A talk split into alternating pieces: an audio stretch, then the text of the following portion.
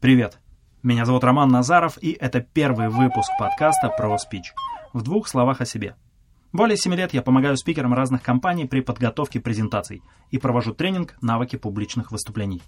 Яндекс, Баду, HeadHunter, Циан, DataLine, Digis, Baxi, Траектория и другие компании, сотрудникам которых, пользуясь случаем, я передаю привет. Цель тренинга – улучшение ваших выступлений.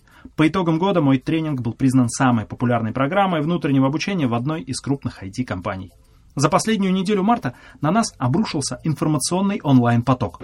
Фильмы, музеи, концерты, открытые лекции. Как долго продлится интенсивный онлайн-период? Многие после нескольких дней работы уже задали себе вопросы, а каким я вернусь, когда все это закончится? Или как я воспользуюсь тем временем, которое у меня появилось? Я планирую записать несколько выпусков, посвященных тематике публичных выступлений. Цель выпусков этого подкаста – улучшить ваше выступление – это может быть полезно для вас, если вы хотели выступить на конференции с докладом. Возможно, это онлайн-конференция. Если вы проводите встречи с партнерами или клиентами, готовите внутреннюю презентацию для своих коллег или руководителей, хотите сократить время для практики, получая теорию в удобное для вас время – а может быть, вы уже размышляли о том, как прокачать навыки выступлений. Здорово! Добро пожаловать! С этим мы и будем разбираться, как улучшить ваше выступление. Первые несколько выпусков будут посвящены основам, теории. Теорию будем подкреплять практикой, в результате формируются навыки. Для желающих будут задания и возможность как поделиться обратной связью, так и получить обратную связь по некоторым из ваших выступлений. Что же такое классное выступление и из каких ингредиентов состоит это блюдо? Сколько их? Пожалуй, их четыре. Первый – тело. Это все то, что видят зрители, глядя на спикера. Жесты или их отсутствие, мимика, движение или статика. Второе – голос. Основные характеристики, на которые могут обратить внимание – громкость, скорость, тембр, дикция и интонация. Третье – содержание. Насколько понятна ключевая идея вашего выступления? насколько выступление структурировано и логично. Четвертое – аудитория, а точнее взаимодействие с аудиторией. Актуально ли это при онлайн-формате? Конечно, еще как. Это и есть темы предстоящих выпусков, но еще интереснее понять, каков рецепт вашего фирменного выступления.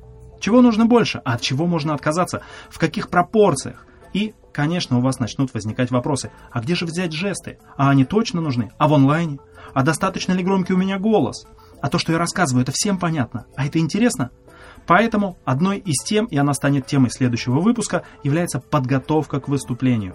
Ведь важно понять, на что обратить внимание, исходя из того, сколько времени у вас есть для подготовки. И вот все готово, и репетиций было достаточно, но спикер выходит на сцену или включает камеру своего ноутбука и... Да, абсолютно верно. Страх, волнение, беспокойство, конечно, одна из тем управления состоянием. Как не волноваться? Оказывается, что научиться снижать уровень волнения – это тоже навык, который можно натренировать. И вы спросите меня, а мне это поможет? Поверьте, не навредит. Давайте вместе готовить классные выступления из тех ингредиентов, которые у нас есть. А для тех, кто готов работать усердно, задание. Да-да, прямо сейчас, ну а как без этого?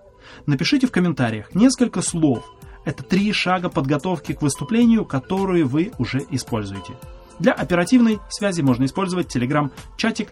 Для этого в поиске напишите про speech английскими буквами, и вы увидите лого данного подкаста. А через неделю я вернусь, и мы продолжим. До скорого. Мойте руки, берегите себя и своих близких. Обратную связь, вопросы и предложения можно оставлять в комменты к подкасту. И еще, не делитесь этой ссылкой, прокачивайтесь, выступайте классно и никому не рассказывайте, как вы этому научились.